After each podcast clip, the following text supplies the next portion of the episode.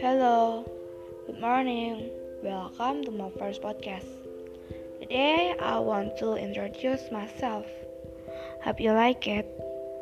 My full name is Livia Susanto. You can call me Liv. I was born in Semarang, August 15, 2007. And tomorrow is my birthday. My hobby is drawing and reading. My favorite genre book is romance. I like to listening music.